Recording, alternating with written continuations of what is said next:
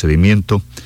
Y estamos con uno de los familiares que Jenny lo ha contactado para ver, para que nos diga si realmente lograron ya comprobar que ese es el cuerpo de eh, Marilyn, que parece mentira, Jenny, 490 días, un año, cuatro meses, para esclarecer este caso que conmovió y sigue conmoviendo al, al, departamento, a la región de esta enfermera Marilyn Pérez, que falleció el 6 de junio de 2020 en la Clínica del Prado a causa de complicaciones por COVID-19 y ya parece llegar a su final, Jenny. Así es, Osvaldo. Mire, y bueno, tratamos a, este, en este momento, eh, durante todo este año hemos hablado del tema, lo lamentable, lo que ha significado para la familia, pero lo que le, le, queremos preguntar a Eliana Pérez, que es la hermana de Marilyn Pérez, la enfermera que hace ese tiempo falleció y que no se sabe si realmente eh, era el cuerpo el que se enterró o si está confundiendo a las personas.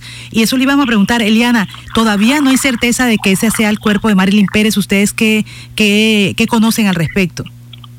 Bueno, nosotros en el día de ayer fuimos llamados a las 8 de la mañana avisándonos que a las 9 era el proceso de exhumación. Eh, a las 9 eh, llegamos y se hizo pues el, el proceso de exhumación. Eh, sacaron el cuerpo rotulado con el nombre de mi hermana y por las medidas pues tenemos la esperanza de que sí es ella porque ella era bajita, eh, estaba, nada más o sea, de los cuatro de los cuatro fallecidos solamente faltaba a ella que se esclareciera. Eso no quiere decir de que nosotros estamos 100% seguros, pero sí tenemos ya una esperanza que sí puede ser ella. Esperamos celeridad mediante medicina legal, que es el que nos va a practicar las pruebas de ADN a ella para nosotros poder tener la certeza de que el cuerpo encontrado es el de mi hermana, pero sí tenemos de verdad mucha esperanza y mucha fe que sí es ella. Mire, le pregunto, Eliana, y es lo que la gente quiere saber. ¿Este es el segundo proceso que se lleva de exhumación? El segundo proceso uh -huh. nos tocó, mejor dicho, dos desacatos. Con el segundo desacato fue que la fiscalía actuó. Pero fíjese que ni siquiera nos mandaron un correo, ni siquiera nos avisaron un día antes, así como la primera exhumación que nos notificaron tres días antes, que era el 3 de marzo. Ayer mismo fue que nos llamaron, ya nosotros estábamos todos días para el trabajo y nos tocó a correr para porque estábamos esperando ese momento, pero no no nos dieron ni siquiera un correo, no nos llegó una notificación a nuestra casa, nada, sino vengan que ya el proceso se va a hacer ya a las 9 de la mañana. Bueno, esperamos y sí, no, delante de nosotros hicieron el, el proceso de exhumación. ¿Dónde fue eso? ¿En, en qué cementerio? Jardines de la Eternidad. Uh -huh, Jardines ustedes, de la Eternidad Norte. Sí, ustedes más o menos tienen ya indicios por, por los antecedentes de los cuatro otros cuerpos que, que también estuvieron sí, embolatados. fueron cuatro cuerpos uh -huh. que yo te digo que, mejor dicho, mi hermana fue una luz para todas esas familias, que todos pudieron ya saber dónde quedó su familiar. Porque imagínate, ese día lloraron dos cadáveres que no eran sus familiares y que allí fue donde fueron encontrados eh, los que estaban extraviados ese día, que era mi hermana y, y el señor Muñoz. Entonces, Eliana. Jenny, perdón, Jenny, llama la atención lo que dice lo que dice Eliana Pérez, hermana de Marilyn Pérez, que Medicina Legal y CTI le, realiza, le, le avisaron una hora antes una hora antes. Eh, la verdad es que la, sí, una por hora consideración antes nos, nos, llamaron, 8 de la mañana, 8 de la mañana nos llamaron, a las 9 es el proceso de exhumación, ¿cómo así? O sea, ya todos estábamos ya laborando, pero bueno, nosotros para, para nosotros fue algo que volamos, de verdad, cuando ya eran las 9 ya nosotros estábamos allá en, la, en Jardines de la Eternidad, estaban todos los del CTI, los de los de medicina legal, o sea, todo todo el, el, grupo que tenía que hacer el proceso, los de Jardines de la Eternidad. Y bueno, delante de nosotros practicaron ese proceso tan doloroso, pero claro. bueno, de todas maneras nosotros nos llenamos de muchas fuerzas porque no la vimos, o sea, no no vimos, no la vi, no vimos su rostro, pero sí vimos que sacaron el cuerpo y por las medidas y todo, no es mi hermana y el rótulo y todo, sea, tenía un como un esparadrapo puesto con el nombre de ella, su cédula, está todo, todo, todos los datos de ella. Eliana. Entonces, para estar, sí.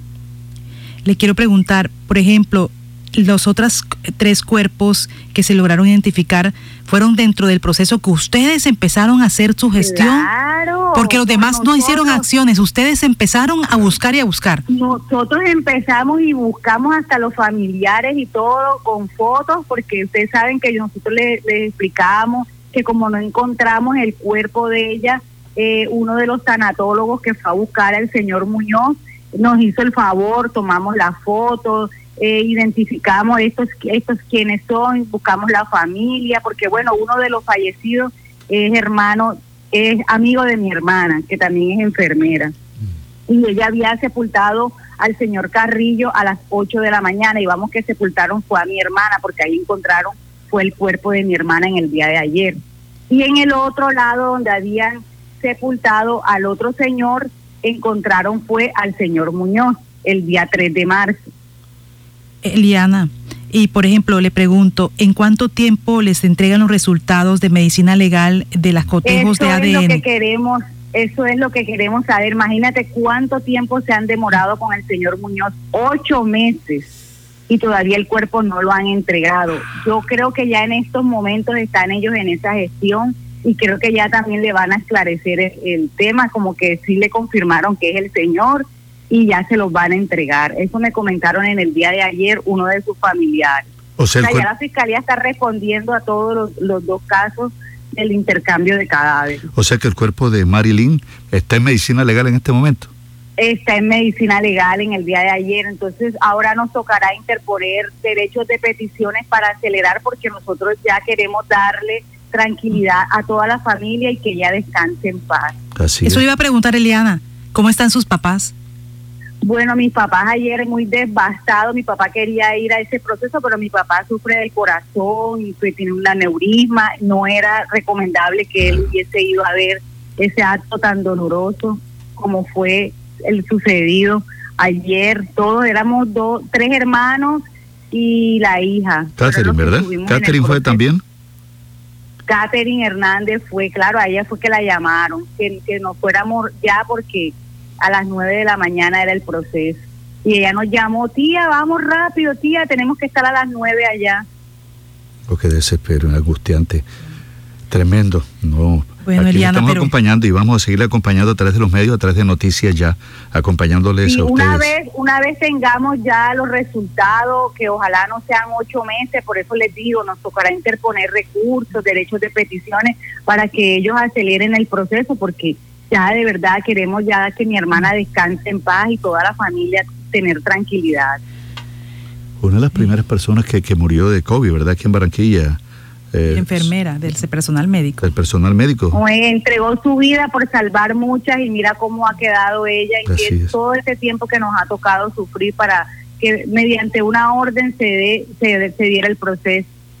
Así es, ¿Qué no hicimos nosotros? ¿Qué, ¿Qué recursos nos interpusimos para que esto se diera hasta que llegó el momento? Pero bueno, se dio, que fue lo importante. El 6 de junio de 2020 a esta parte, ¿ah? un año, cuatro meses, 490 sí, año, cuatro meses. Tremendo. Bueno, Eliana. Bueno, Eliana, nuestra, bueno, nuestra de solidaridad y acompañamiento estar también. atentos con el caso y, y de verdad muy agradecidos con los medios de comunicación.